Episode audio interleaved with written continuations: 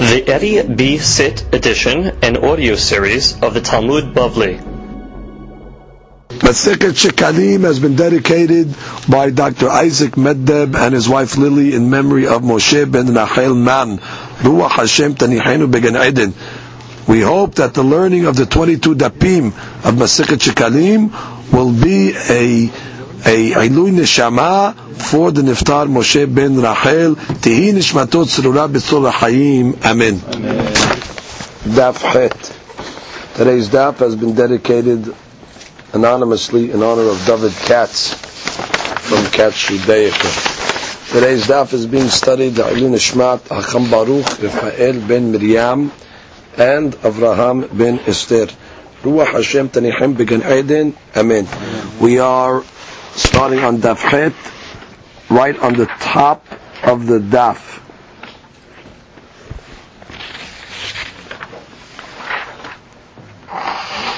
And we start with the words Taman Taninan. We learned in a Mishnah in Masechet Bechorot. Be'ehad be'elul, on the first day of Elul, Rosh Hashanah l'ma'aser behemah that's considered the Rosh Hashanah, the beginning of the year for Maaser Behema. Let's review again. A person has a flock of animals. So the halakha says that he has to give every tenth animal, he has to go bring it to uh, Yerushalayim, it's Kodesh, and he uh, eats it in Yerushalayim. So the issue over here is, when is the uh, cutoff point for Maaser?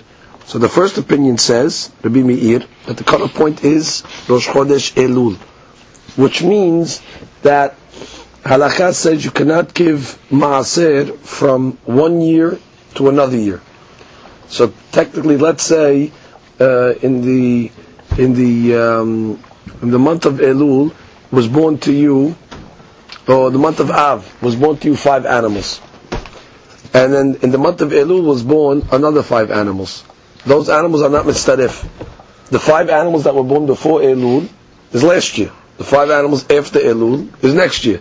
And if you don't take Maaser from one year to another year, so therefore you have to know when the cutoff point is for uh, Maaser. So that's the opinion of Rabbi Meir.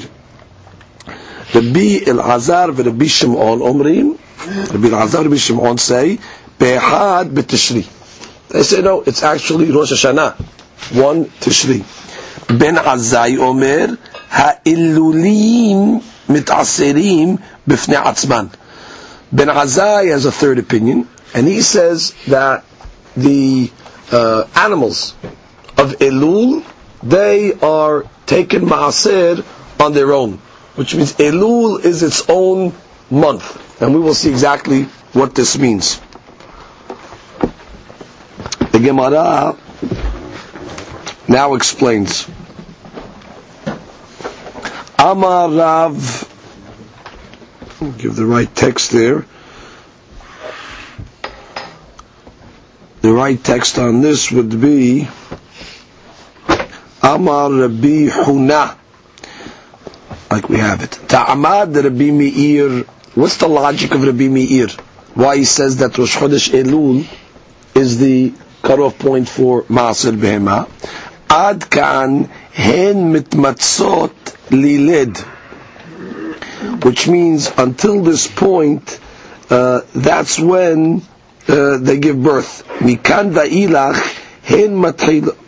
עד כאן מתמצות לילד מן הישנות. Which means until Elul, they're giving birth from uh, the last season, so to speak. מכאן ואילך הן מתחילות ללד מן החדשות. After Elul, they're giving birth from the new season. Meaning like this. A animal, like a sheep, takes five months to give birth. That's the, uh, the period of birth. Now, if an animal will conceive in Adar, even the 29th of Adar, so it'll be Nisan, Iyar, Sivan, Tammuz, Av. So it'll give birth the latest on the 29th of Adar, on 29th of Av. Now that would be if it gave, conceived in Adar. Once it conceives in Nisan, automatically it's going to give birth after Elul. So therefore, technically the cutoff point is Nisan.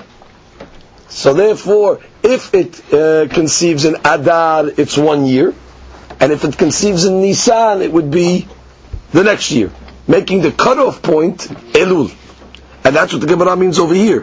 When the Gemara says, um, Ta'amad Rabbi Meir, ad kanit mitmatzot. Mitmatzot is they're found, or it's prevalent, leled min to give birth from the old season, mikan ve'ilachin matchilot liled min hadashot. Right? And from now on, after Rosh Chodesh Elul, it's already from the new season because they must have got impregnated from Nisan and on. That's the logic of his cutoff point. Now, Rabbi Yosa bar Rabbi Bun b'shem Ravona ta'amad Rabbi La'azar Rabbi Shimon.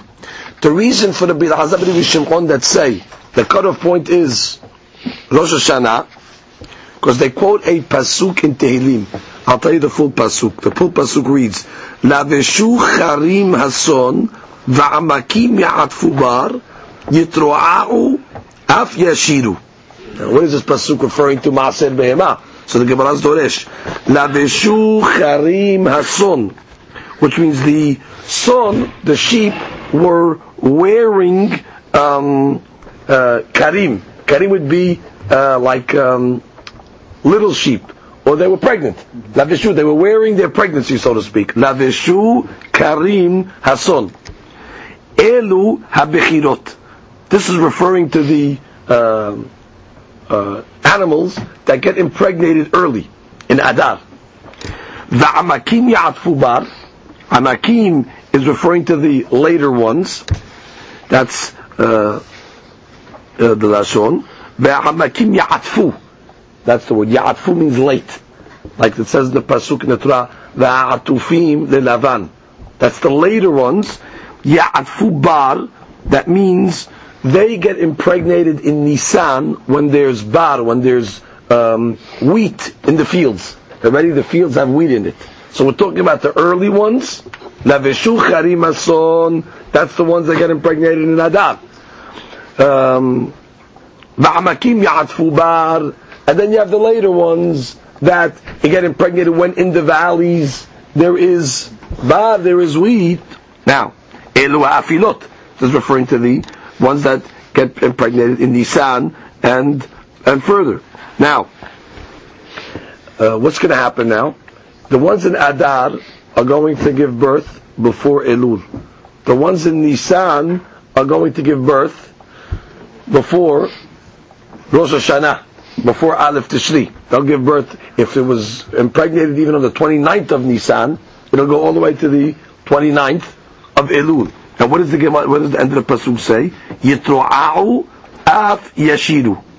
Now, the word uh, yitro'au af yashiru means yitro'au they'll be friends. Melashon re'im. That both the early ones and the later ones are friends. What does it mean they're friends? Meaning elu va'elu nichnesu ladir lehitaser.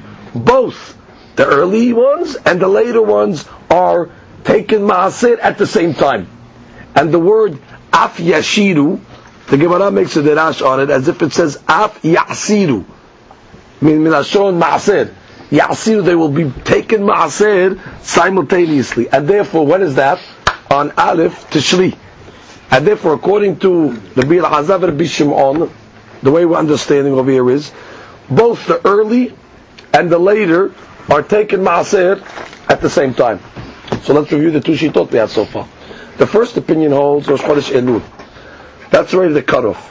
Meaning we make a chiluk between the ones that got pregnant in Adar to the ones that got pregnant in Nisan. They are not taken Maaser together. Those are considered two separate seasons. However, according to this opinion, no. The early ones, Adar, the later ones, Nisan, either way they're both going to be finished, meaning giving birth, by the end of Elul, and therefore Rosh Hashanah, you could already include all of these animals together and uh, take Maaser from them. That's the logic of the second rabbis, and it's based on a pasuk in Tehillim. Now the next shita. Amar Ben Azai. Ben Azai actually makes a, comp, uh, compromise. הואיל ואלו אומרים כך, ואלו אומרים כך, since the first rabbi say the cutoff is Elul, and the second rabbi say the cutoff is Tishri, so what does he say?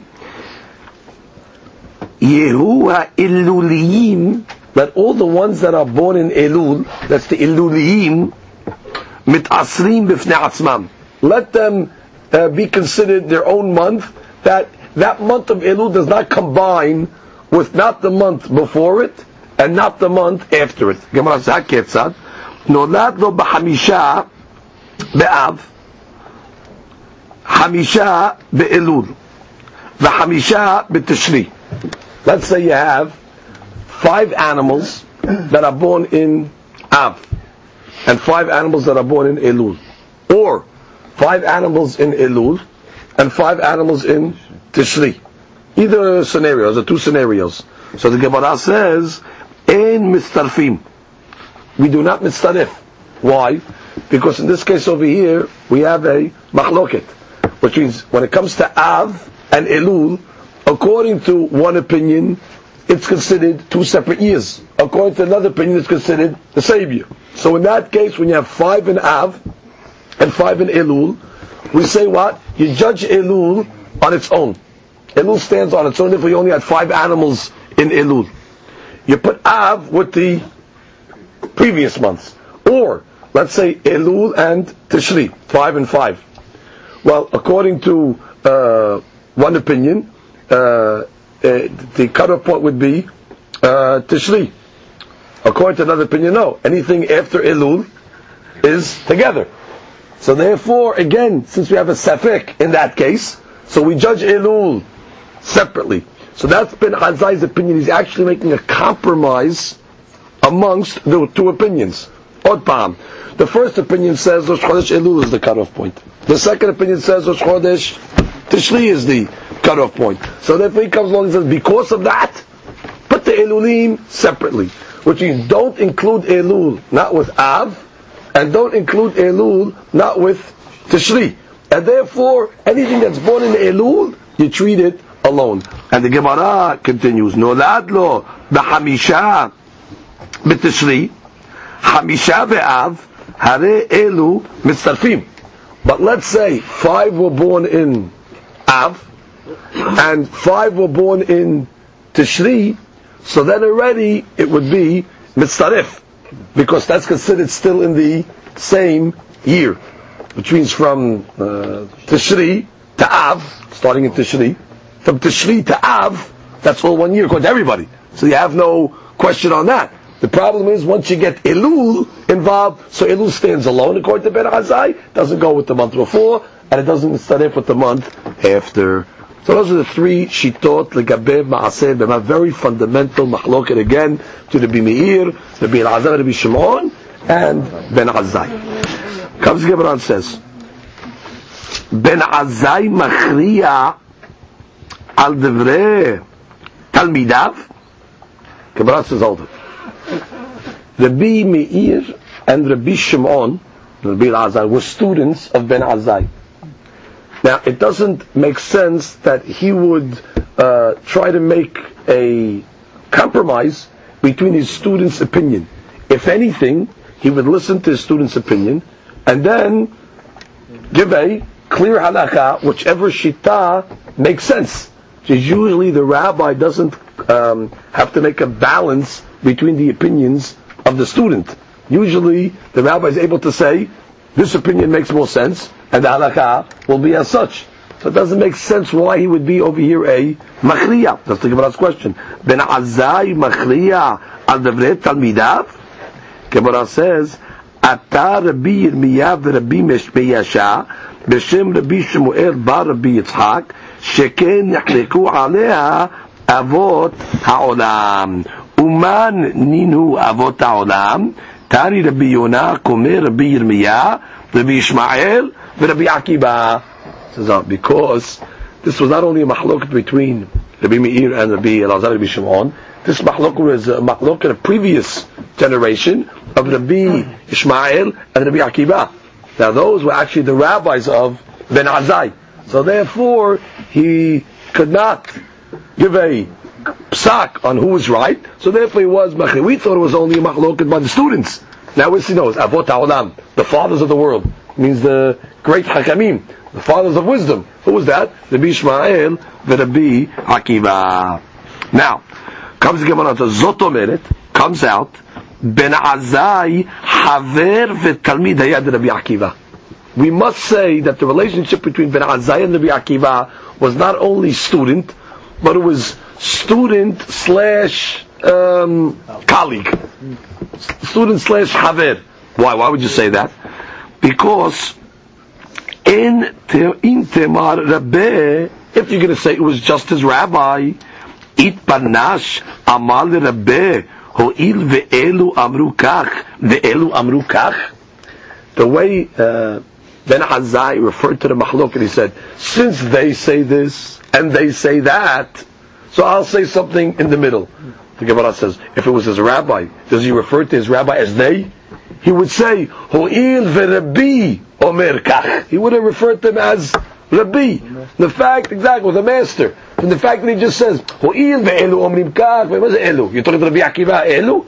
So therefore must be from there you see he was indeed a Talmid Haver. Comes the Gemara and says, Rabbi Abun בשם רבי שמואל, בר רב יצחק, שמע לה מן הדה. He proved the relationship between Ben Azai to Rabbi Akiva from the following. From where? From actually a Mishnah in Masechet Baba Batra. Now, Rabbi Akiva over there said a deen. It's not important what the deen was. He said a uh, halakha. Amar lo ben Azai. So ben Azai told me Akiva, ala halukin anu mitzta'arin. Ela shebata lahalok alenu et. Which means, over there, uh, the Tanakama of that Mishnah held that there's a mahloket in certain cases, and in other cases, Bet Hillel and agree. Whatever the cases. So the Akiva came along and said that what? Even in the case that Tanakh says everybody agrees, I say they're arguing on that case as well. So Ben Azai says, we have already a hard time understanding the fact that they agree with Tanakh said. And now you're coming along to say that even on the stuff that they agree, they argue? Which means you're coming to add to the to the machloket, you're extending the machloket over there. That not only the the, the, even the even with Tanakh they agree on, you want to come along and say that Ben David Shammai argue? So he comes along, the Gemara says, again, V'amalo ben Azai, ala halukin anu mitzta'arim. We're already mitzta'ir on the fact of Tanakama makes a mahloket. Now you want to come along and say, even on the stuff that Tanakama says, they're agreeing. You want to say that Bet and Shammai are arguing? זאת אומרת, בן עזאי חבר ותלמיד עבד רבי עקיבא. In תאמר רבה, because if you said that it's only his rabbi, it panash amal rabbe, ela shebata lachlok alenu et shavin, which means it's not derech eres to talk to him, that you came, you came along, bata, he would have said, Rabbi, or Yarabenu, etc. So it's another proof that you see the relationship between Ben Azai and Rabbi Akiva. Comes the Gemara continues. Taman Tanin, we learned in the Mishnah, in Masechet Bechorot. Now again, the cutoff point for the Bir Azar Rabbi Shimon for Maaseh Be'emah is when? Rosh Hashanah. Right? Aleph Tishri. So Gemara says, כל הנולדים מאחד בתשרי עד עשרים ותשעה באלול, הרי אלו מצטרפים. Good.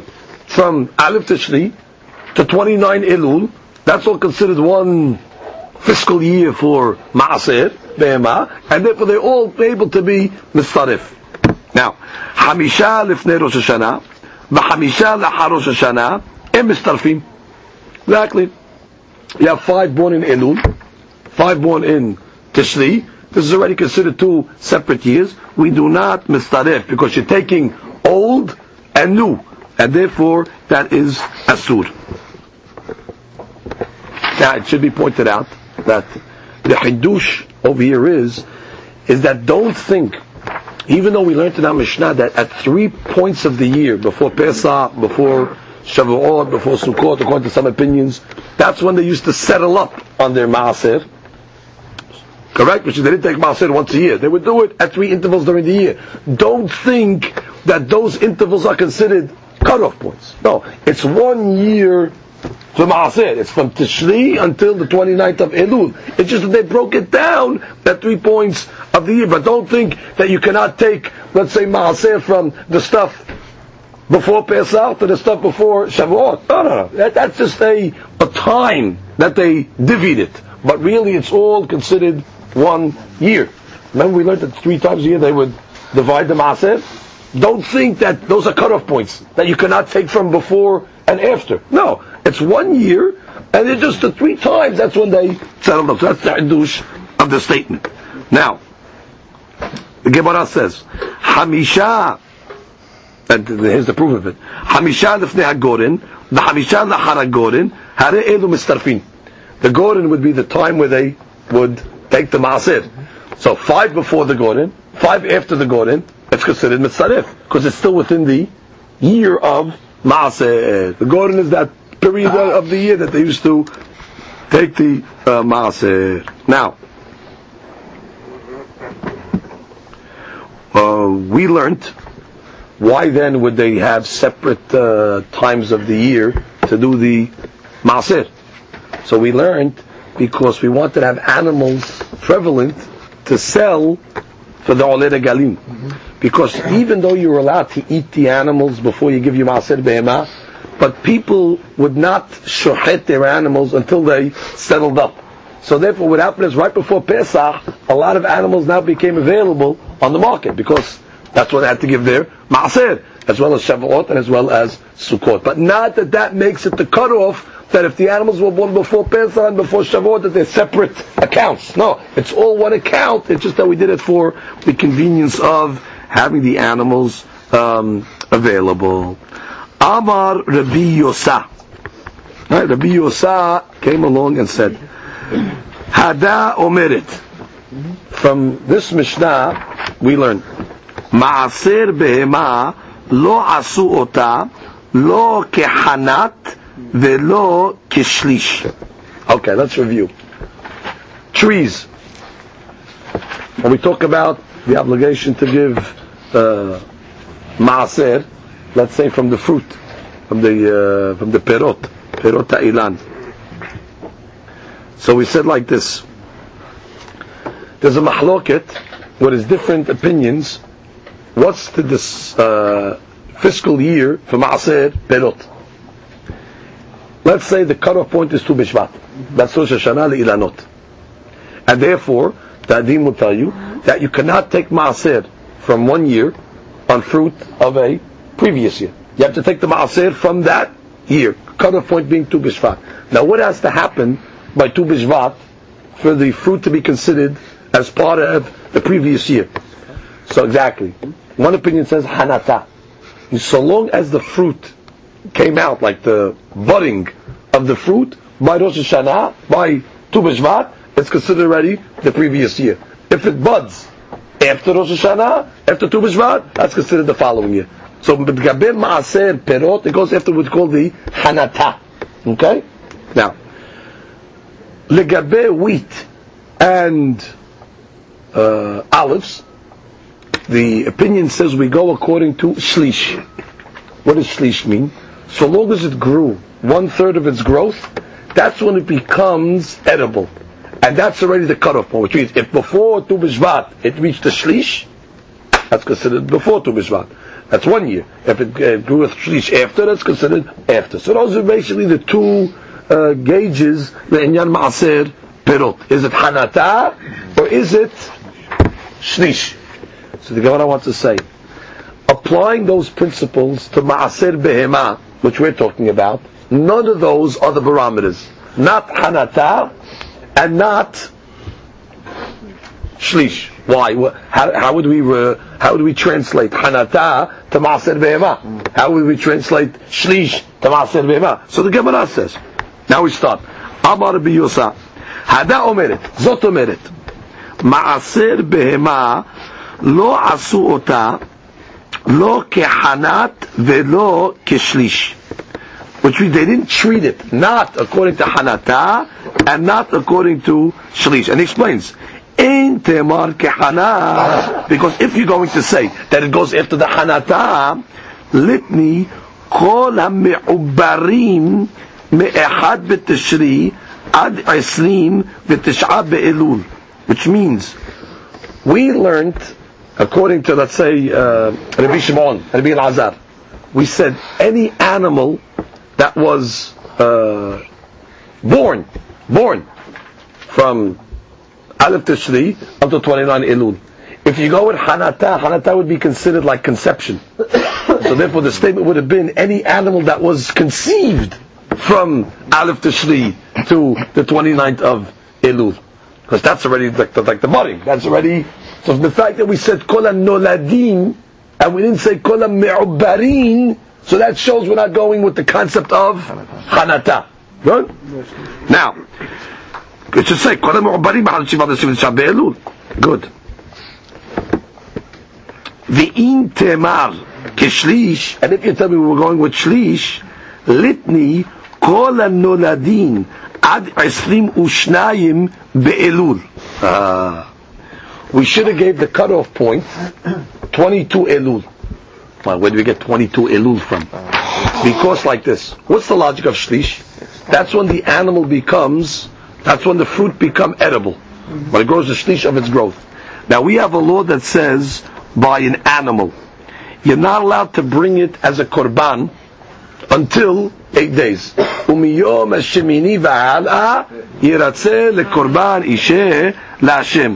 So therefore, until eight days, the animal is considered, let's say, not edible, not not for not for korban.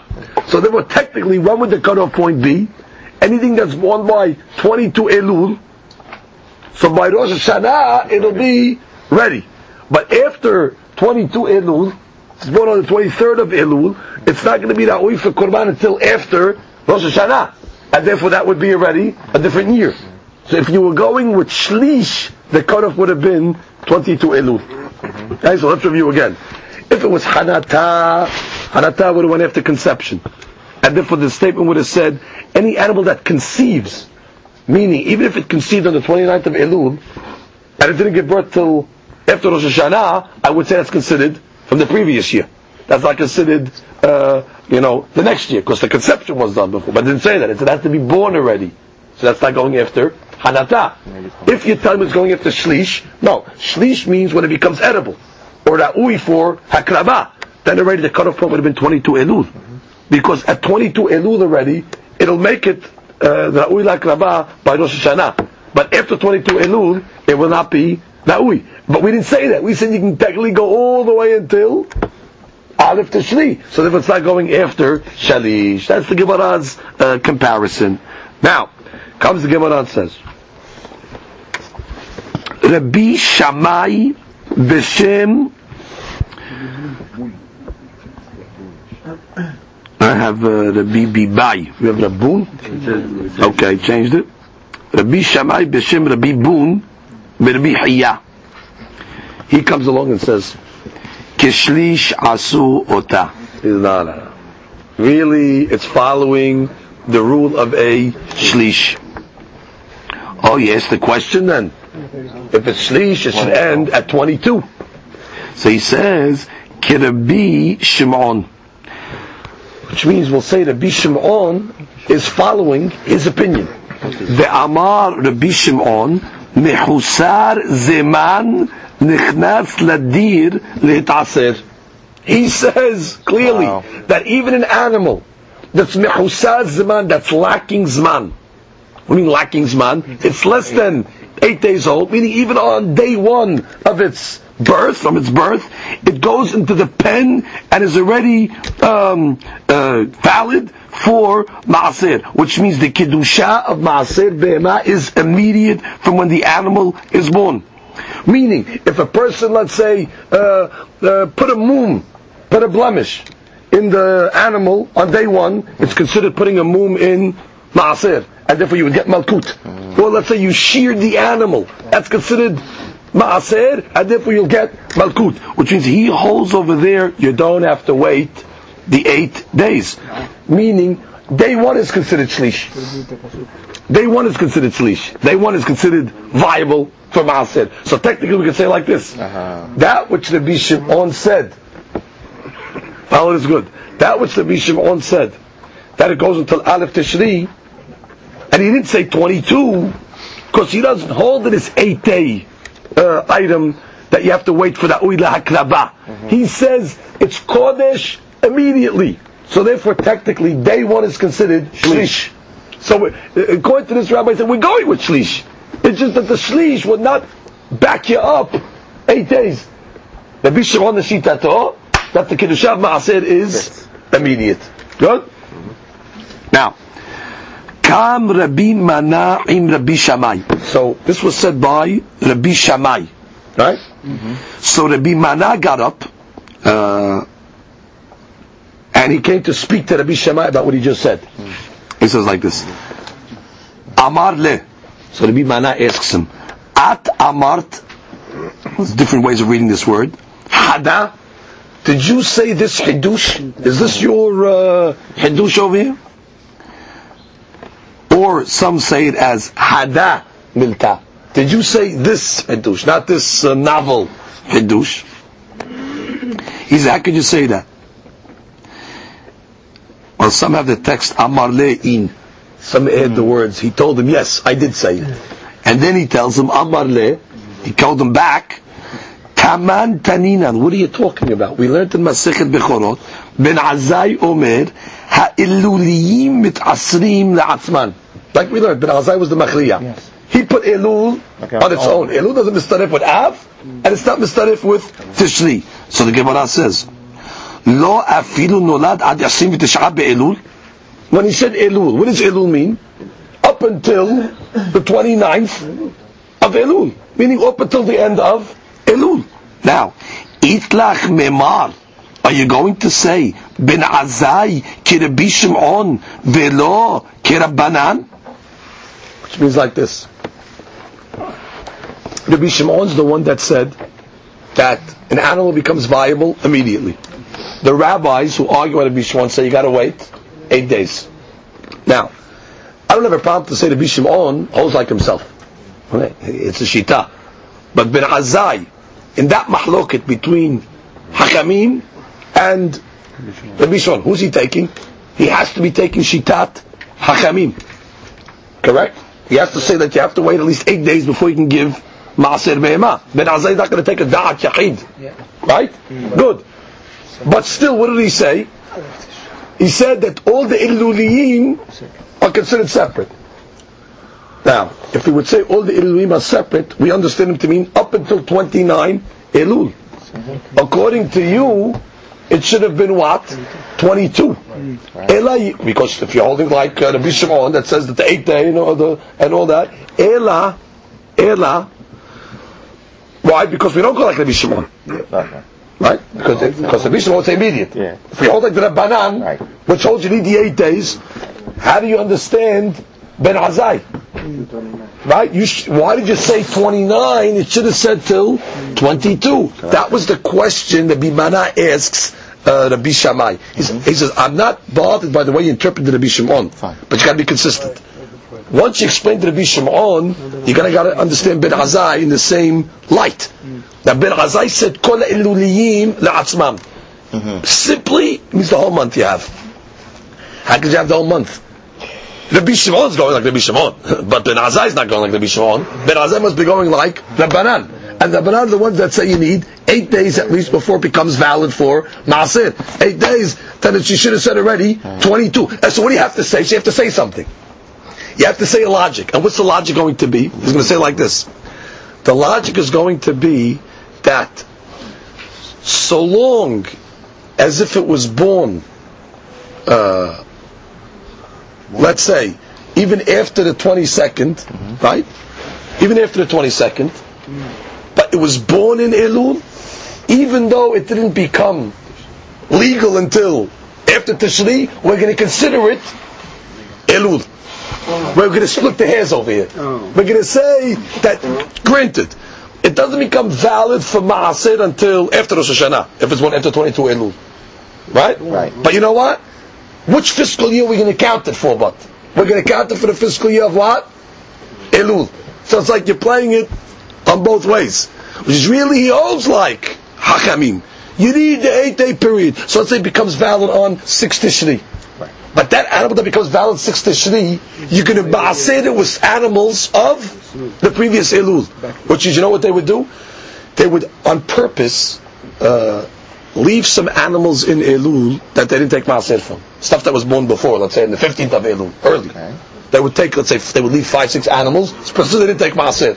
Anything that was born after 22, that already would take you into after Tishri, right? So those animals, let's say that, that became viable on 6 Tishri, they would mitzaref them with some of the early animals of the Elul. Now you have 10, they would take Maaser. So therefore, you were able to go into the 29th of Elul technically. Mm-hmm. However, it didn't become viable till somewhere in Tishri, but still you can mitzaref it through. That's going to be the logic of Ben Azai, why he said, Kol Eluliyim are mitzaref. And that's why he said you don't have to go to 22. He took you all the way until 29. Let's read that inside. You might as well play it inside. What's your question? No, but isn't that the Well, year next year? That's Well, that's no. That's the hadush. Till now, we thought that if the if the if the validity takes place in Tishri, that's a separate year. Now we're learning no. So long as the birth took place in Elul, even though the validity of the Maaser took place after Tishri, you follow the birth. That's the hadush, the way we're explaining, and that's why he didn't say 22. Now let's read that inside. Kema de'at amar. So therefore, uh, Rabbi Mana is still talking. So you're going to be forced to say, Al de Rabbanan, well, actually, we're going to read the Girsa over here of the Taklin Hadtin. Okay? It's actually uh, Taklin Hadtin, Gra, ben Meshulam. Kema de'at amar al deben azai manihan legoren haba vehin mit aslim im bene eluliyim just like for ben azai you're going to say mm-hmm. that you wait until the uh, next season till it becomes La'ui. However, it's mitaser with Bnei Eluliyim, it's mitaser with the Previous. previous year, Ken at Amar al Rabbanan. So I'll say the same things for the rabbis, meaning Rabbi Shimon and the Rabbi Elazar. Manihan l'shana ba'a v'hen mit'asirim im bnei shenatan. I can say that what? That really, according to um, Rabbi Shimon, I don't have to say that they're necessarily holding that what? That you have to say shlish. And therefore it's what? Immediate. I can really hold, like I'm saying in Ben Azai, that they hold like the Rabbanan that say what? The Rabbanan that say you need eight days. But so what? The reason why they said you can go until the uh, 29th of Elul is because I don't care if it's born, if it becomes valid after. When it was Just like in Ben Azai, his current point is what? He says, Kol Elulim are, are, are separate. That means what? Anything born in Elul goes with Elul. Even though it becomes valid in Tishri, you put it in Elul. I said the same thing in the, in, in, in, the other rabbis, in Rabbi Azad. I'll say what? When he said you have it till Tishri. Tishri means you have until the 29th of Elul. Elul, not the 22nd. I'll tell you you have until the 29th. Not because, not because he holds the validity is immediate. I can say even if the validity is like the Rabbanan, that's not till eight days later.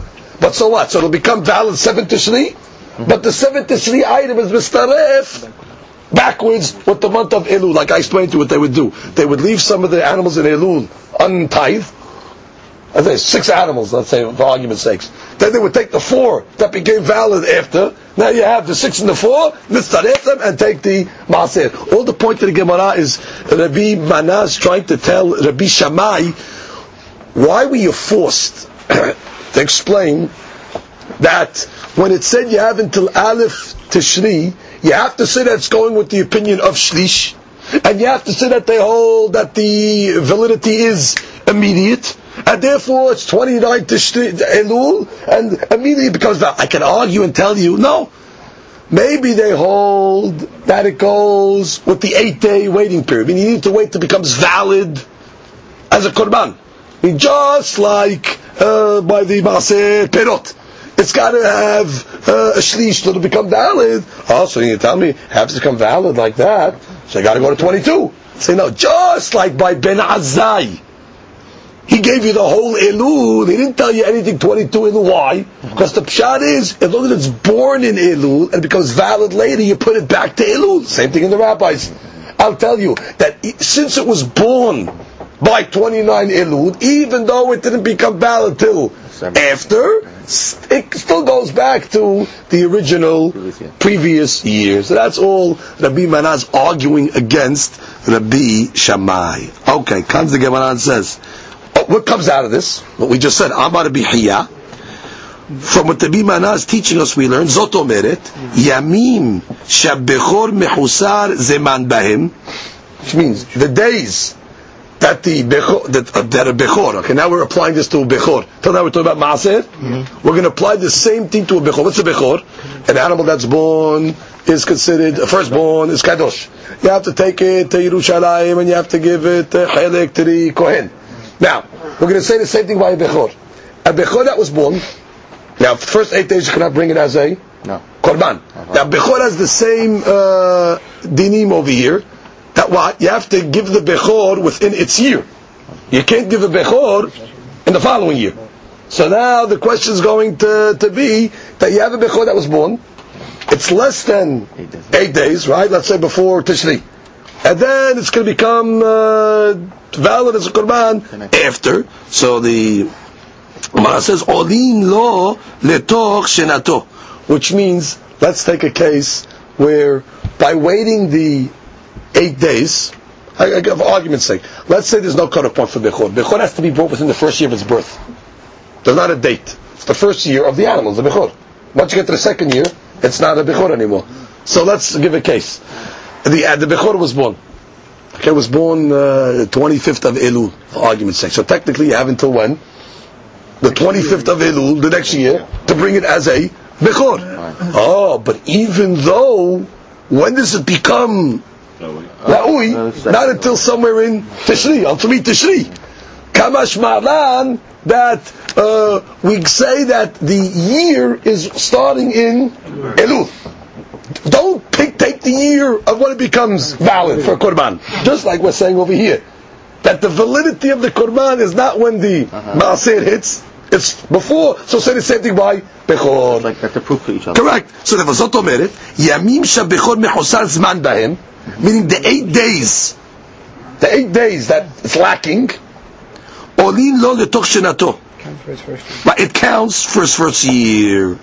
And just like Maaser Be'ema, it goes after the birth, so too Bechor goes after the birth. Amar bimana, Amar biyona, Abba Shama la min. Abba learned this um, principle by Bechor from the following pasuk.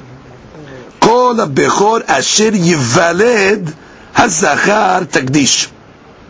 By any Bechor that was born from the males, takdish you have to sanctify. Haketzat. But what does this mean over here? Takdish. You have to sanctify. L'chaura, a Bechor is already sanctified from the womb. It comes out. What do you mean takdish? You have to sanctify. It's sanctified from the beginning. So the Gemara says, "B'sha'at ledato at lo shana," which exactly, what's going to say the kedusha of the bechor begins from birth, as opposed to eight days later. So technically, we learned the din of maaser and we applied it to the din of bechor. Clear? Okay. Now we go to the next mishnah. Okay, you ready? הלכה ב' מתניתין. בשלוש קופות של שלוש שלוש שאים תורמים את הלשכה. Okay, we learned that they used to collect the מחצית השקל. And the מחצית השקל they would put in a big box in Yerushalayim, and three times a year they would empty those boxes into three smaller kupot. And it was from those three smaller boxes that they would uh, go buy the korbanot of Sibur. So again, b'shalosh kupot, there was three boxes, shel shalosh, shalosh sein, that each one was shalosh sein, that was the measure of the box, tormin et they would empty out the shekalim into those boxes. V'chatuv alehen, alef bet gimal. And in each box there's a letter. Alef bet gimal. The B Omer, that was written in Greek. Yevanit. כתוב עליהן אלפא, בטא, גמא. And it, it depends what language they, they held they spoke. He held that they spoke uh, Gr- Greek at that time. Now why would they have to number them at all? So the deen is that they would want to spend the money in the order that they were emptied in the box, boxes first. So therefore, the the the, the not- not as, as they collected it, because they collected it. There's no way to know which shekel was collected. They didn't you know, put a date on each shekel. But when they emptied it into the boxes to spend, so they emptied it into box A, box B, box C. So they wanted to spend the, the proceeds of box A first, then box B, and then box C in order to give precedence to the way it was emptied out. Now, when the kohen would go in to empty out the boxes, we were concerned that nobody should think that he's taken any of the shekalim for himself. No pocket. So therefore, the Gemara is going to say the different uh, laws that they made to ensure that there's no suspicion against the Kohen that's emptying out the shekalim. So it says, "En torem nechnas." The torem, the ones emptying out the shekalim, cannot enter the uh, place. Lo befargod hafut. He cannot wear a, a shirt that has a hem on the bottom of it. Why? Because we're concerned that there, there's a hem, people will say, I probably wearing the hem and he's stashing uh, shekalim in the hem and he's taking it. Velo b'minal, velo b'sandal. And That's stava adin. He cannot go with shoes because you're not to go to Harabayit wearing shoes. So that's a, a, uh, a separate a separate din. Right, socks would be the same thing. Velo b'tfilin. Even tefillin he cannot walk in. Because they'll say he's putting the tefillin in the box. He's putting the shekalim in the box. And therefore, you know, that's why he wants uh, to undo the stitching and stick them in there. Velo b'kamiyah. Again, nor can he go with a pouch like a kamiyah, the amulet, because he could undo the amulet and stick the shekalim in there. Now, what's the concern? So the Mishnah says, Sheme ya'ani. We're worried that the, the guy might lose his money. He might become poor. Now, what are the people going to say? Just stop. Let's say he goes poor. What are the people going to say? V'yomru me'avon al-lishka ha'ani. So Of course, because he stole from the lishka, so from the treasury, that's why he got poor. Or shemi yashir. Or maybe become rich. V'yomru mitrumat al-lishka yashir. So, this guy, of course, where he get all this money from? He's taking all the shekalim. So therefore, she'adam sarich latzet yedei. A person has to be clean uh, in the eyes of people, just like he has to be clean and he has to fulfill the obligations towards God, he has to fulfill his obligations towards men. So the Pasuk says when the uh, Jewish people were settling Eretz Israel, and the tribes of Gad and Reuven came along and they asked to stay on the other side, uh, you know, with their families. So the Moshe Rabbeinu tells.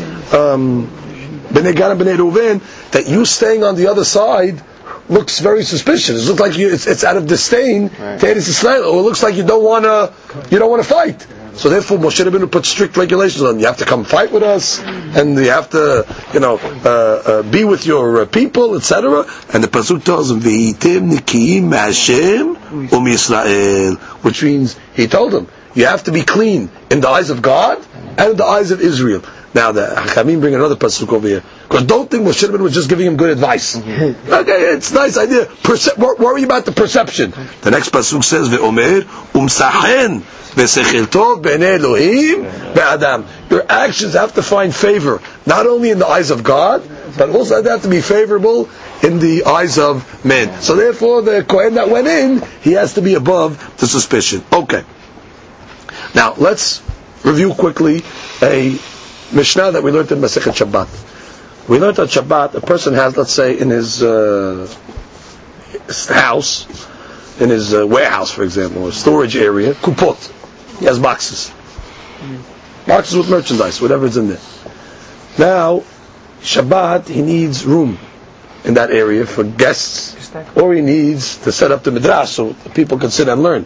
So the Mishnah said he's allowed to move four or five of these boxes on Shabbat and clear them out and set up, uh, you know, a sitting area.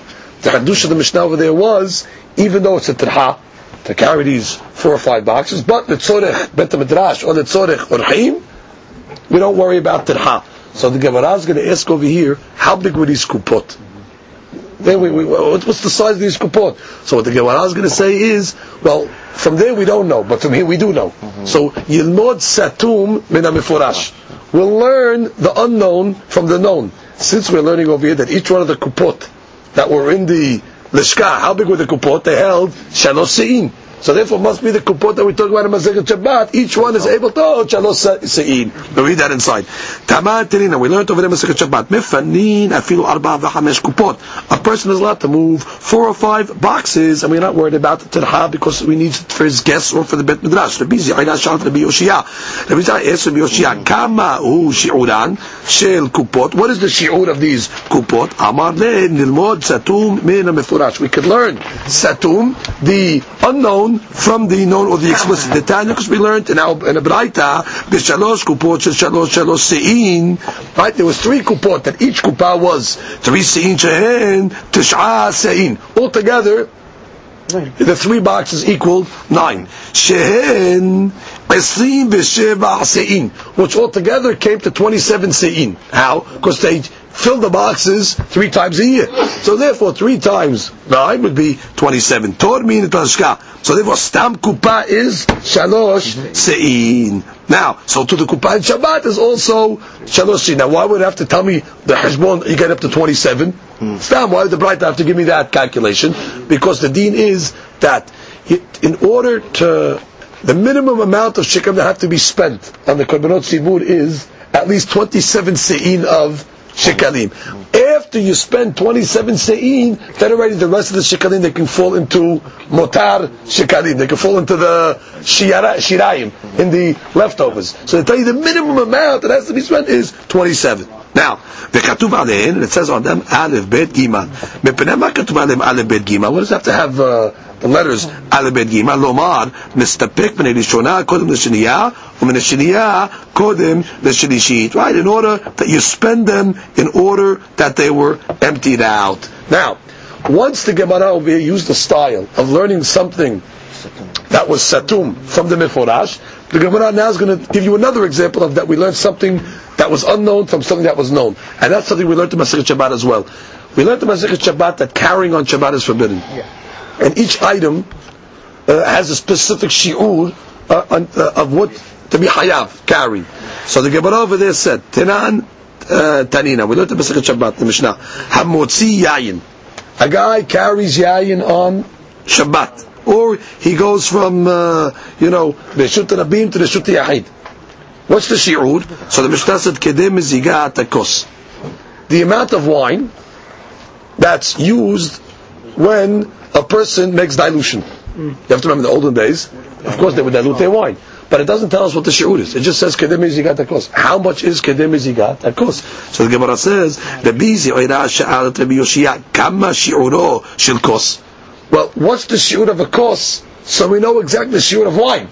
So the Gemara says, Amar le nilmad satu min meforash. Again, we learn the unknown from the explicit. The Tani Rabbi Hiya, we learned in a Beraita, Arba kosot she'amru. That's by Pesach. The four kosot that they said, Yeshnan revi'it shel yayin bi'talki. It has a revi'it of wine.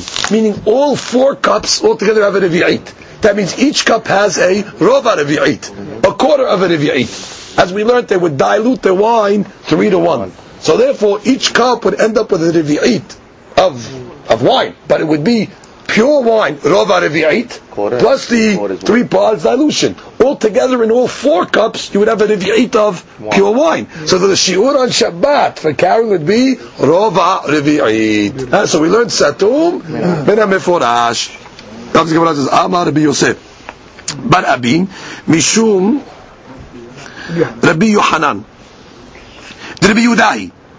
That Mishnah that we said that the shiur on Shabbat is kedem zigat akos, that is following the Rabbi Yehuda. Well, how do we know? The Tani, because we have a Braita. Mayim, guy carries water on Shabbat. What's the shiur? Kedeh gemiya. Meaning the amount normally that a person swallows in one shot. Okay? It's less than Melo Lugmav. That would be less than a cheek fill. And it's also certainly less than a Revi'it. So the water is the shoot of a, we'll call it a gulp. Okay? Rabbi Yehuda Omer, Rabbi Yehuda says no. Pe'en takilor. in order to mix it and smear the kilor. Kilor was an eye ointment. So they used to pour some water in the kilor in order to make it uh, Moist exactly moist, so they could smear it on their eyes. The paste. So that's the shi'ud. Okay. Now, when it comes to yayin on Shabbat, kede gamiya. Tanakama says the shi'ud is what? A gulp. The Yehuda Omer, kede mezigat akos. Again, the shi'ud would be how much wine do you have in order to make meziga? So the Gemara says. So, so what do you see here? That the shi, that Yehuda is the opinion of kede mezigat akos, mm-hmm. because he's the one that says that in the Braita. So the mm-hmm. Mishnah that says kamotzi yain is kede mezigat akos is the Yehuda. Now the Gemara has a question. Mazug bekama, which means we only learned yain high. What about mm. diluted wine? What's the shi'ur of wine that's already diluted, carrying it on Shabbat? What is going to be the shi'ur? Mm. Yain you told is rova revi'it. So the Gemara is like, mazug bekama, which means, are you going to tell me like this? Are you going to tell me it's a full revi'it? You got to have the full measure. Or maybe you'll tell me even a gimi'ah, maybe even less. So the Gemara says, Nishma'ina min hada. Well, we could learn it from the Braita that you just quoted me. Mayim kedegamiya. We said water to shoot is what? A gulp. The Yehuda Omer kedei lashut per takilot. Okay, the Yehuda says enough to put in the eye ointment. Next one. Kedegamiya. Yayin kedegamiya. Wine. The shoot is what? A gulp. That's going to Tanakamah. The Yehuda Omer kedei mizigat akos. The shoot is going to be mizigat akos. Now, let's analyze. Hmm? Good. Let's analyze the proof. The proof is like this. If yayin high, what's the shi'ur? Kedim bizikat takos to get it to a full riv'yait. So you see, obviously the inyan is what the riv'yait is considered the, shi, the shi'ur hashuf. And that's why yayin high is roba riv'yait to get you to a full riv'yait. Now, when you're going to tell me you actually have the wine itself, you can't tell me that's going to be kedeh gimi'ah. Because if it's kedeh gimi'ah, then why did yayin high have to go to a riv'it? Yayin high should have been less as well. Mm-hmm. Meaning if the shi'ur chashuv of yayin mazug is less than a riv'it, then yayin high should be less than a rova riv'it. From the fact that the yayin high you were trying to say the amount that gets you to a shi'ur hashuv, so then when you get to yayin mazug, the shi'ur is going to be a shi'ur hashuv, has got to be at least a riv'it. It cannot be less. So the Gemara concludes that's correct. That yayin high rova riv'it, yayin mazug riv'it. Good. Okay. Comes Gemara and says. Now we just have some questions regarding the cost of yain. Shotgun questions, one question after the next. And Gemara says, Kama shi'uro shel kos. What's the shi'ur of the kos for Leil Pesach? Meaning, you told me the shi'ur is uh, rova revi'it of, or you have a revi'it of yain ha'italki. Altogether, the four kosot comes out, you have a revi'it of yayin ha'talki. Now, obviously, to them, that was a measure that was known. So the Gemara is saying, but interpret that into our uh, the conversion. into our conversion exactly. What is rova?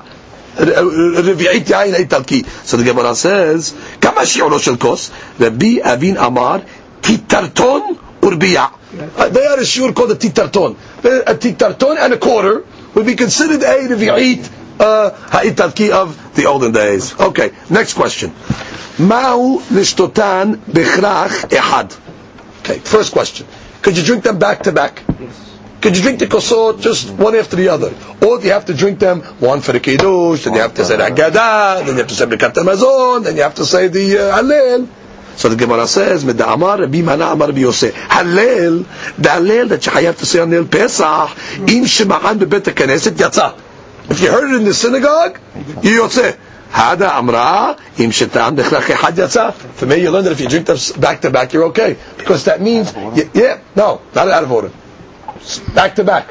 Why? You said Hallel in shul already. That means you're not going to say Hallel on the night of Pesach. That means right after the Kos Birkat Mazon, what are you doing? You're not saying Hallel again because you did. What are you doing? You're just going to drink the fourth course.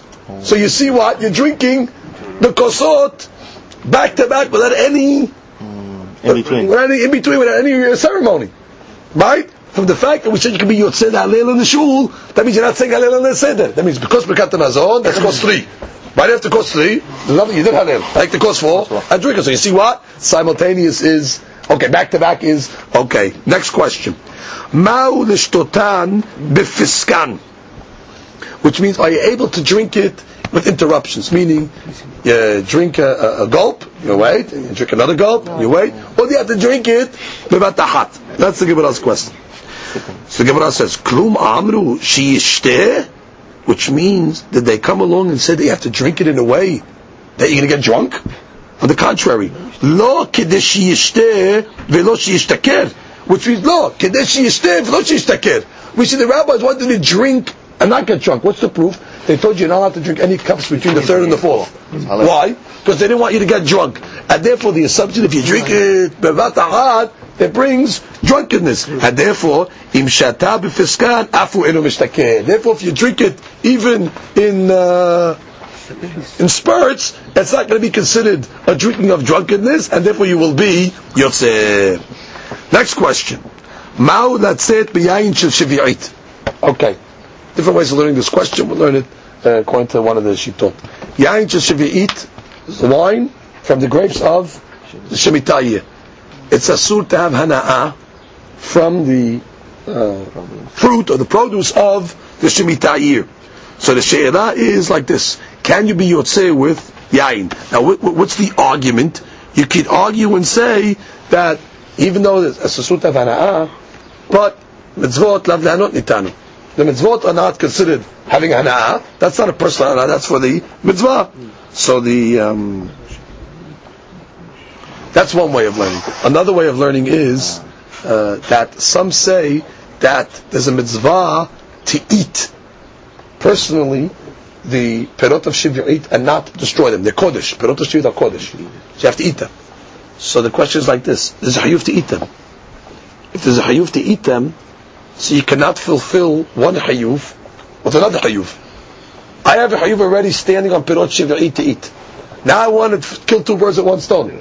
I want to fulfill my hayuf to eat them before destroying them and I'll use it for yain of uh, Leil Pesach. So the Gemara answers, Tani de Boshaya, yotzin beyain shel shivit. You have no problem. Either shita. Again, the, the, the, the yain of shivit, there is a point where it becomes a subhana'ah. But until that time it becomes a subhana'ah, then already it's mitzvah to eat it. So therefore, either you're saying one mitzvah cannot fulfill another mitzvah, or do you say no, after the sha'at isur, isur hana'ah. Can I use it for uh, uh, yayin? You can. Why? Because mitzvot not that only time. Those are the two ways of learning. Next question. Mao latzit bekunditin. Okay, we go quickly. Can you use the arba kosot with a type of wine that's called kunditin? That's a wine that has spices in it. Mm-hmm. Is it considered wine or not? Midatanik Bar Kappara kunditin keyayin. From the fact that we learned in the Braita that Bar Kappara says kunditin is indeed like mm-hmm. wine. Hada amra yotzin beyan konditin. From there we learn that you can be yotzei with the yain called konditin. Next question. Mao said beyin mizugin. Which means, let's say you uh, diluted the wine more than the normal dilution. Meaning, we know three to one. Let's say it is four to one, five to one. Uh, what's the uh, cutoff point in dilution to be yotzei the wine? Meditari to be chayav. The fact that be arbak or socha amru yotzin bein ben hayin, whether they are live, meaning not diluted, uben mizugin. Eh, which means the barometer over here is it's got to have ta'am yain. Now ta'am yain means that it needs a little dilution. Because when it's totally non-dilute, it's very strong. That even takes away from ta'am yain. So I have to have a little dilution just to give it ta'am yain. Mm-hmm. But what, it can be diluted so much, so long as it still has mar'eh. I guess after you put a lot of water, it starts to look like water. So it still has to have the color. So you need tam and manis. So even more dilution than three to one would be considered kasher. Next question. Amar Rabbi Miyah. Or next statement. Mitzvah latzet beyayin adom. Red wine is preferred. Shene emar al yayin ki yit adam ki yiten bakos. So you see that the ikar yayin is red. Tani yayin mibushal wine that is mevushal, meaning they cook the wine, kimtubal. That has a deen of kunditin. That's like wine that they put spices. And just like we said that you yotze with kunditin, so you also yotze with yain that is mevushal.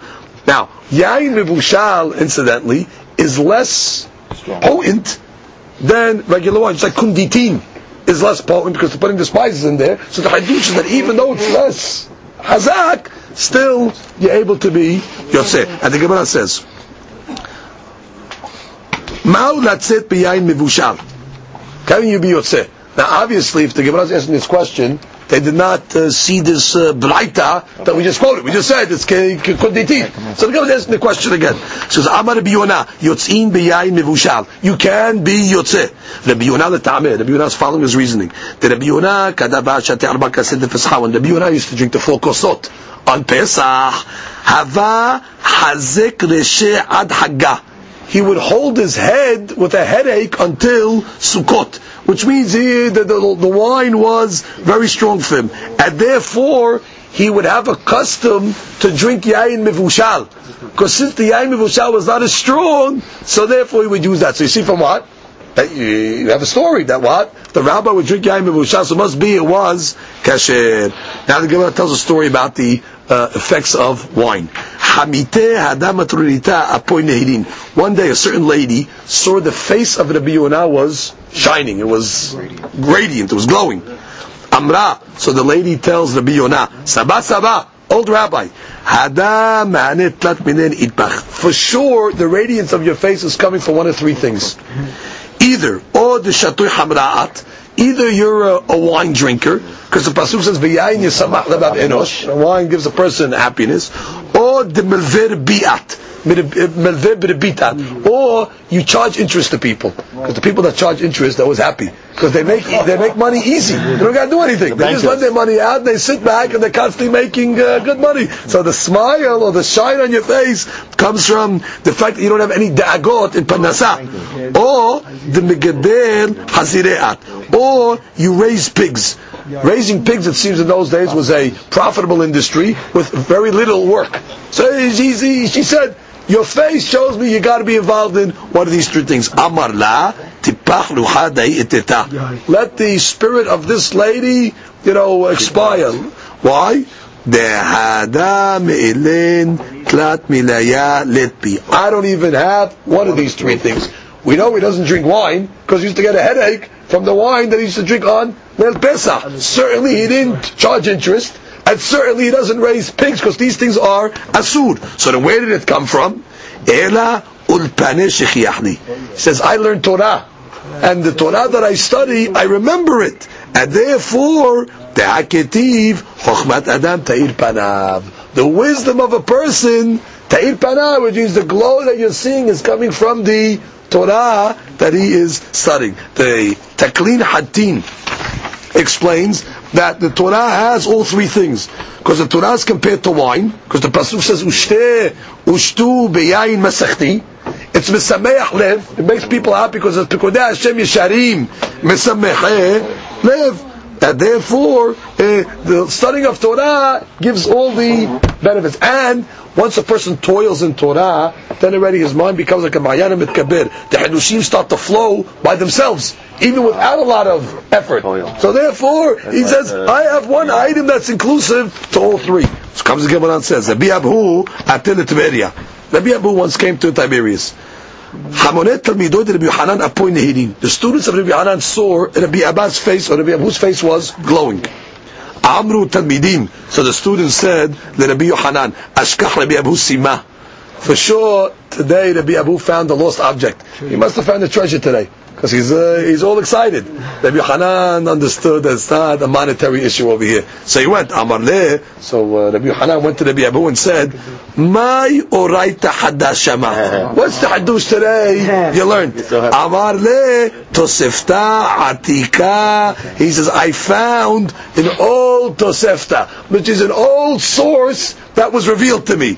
Kari aleh, so Rabbi Hanan said on him, Chochmat Adam, Ta'il Panav, the wisdom of a person, his face glows. Amar Rabbi Hanan, Lugad de Oraita. Now, the Shi'ur Deoraita is a log. There's four Bi'ayot in a log. So we just want to get the conversion. Today, what would be the uh, conversion to a log? So the Gemara says, Temunata atika de moraisa de sipori, which means the old measure, timunata atika, the old measuring uh, cup that they used to measure moraisa. Moraisa is like the the brand or no, the fish fats. He says. Okay, the fish fats. So that cup is the shiur of a log. Which means the cup that they would measure the fats in sipori. You should know that that's exactly the log of the Torah. Amar Biyona vehachmena le. He says, I, I'm familiar with that uh, that measuring cup.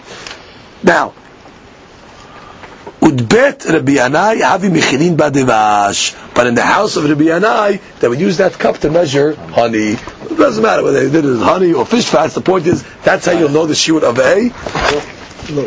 No, Baruch Adonai Le'olam.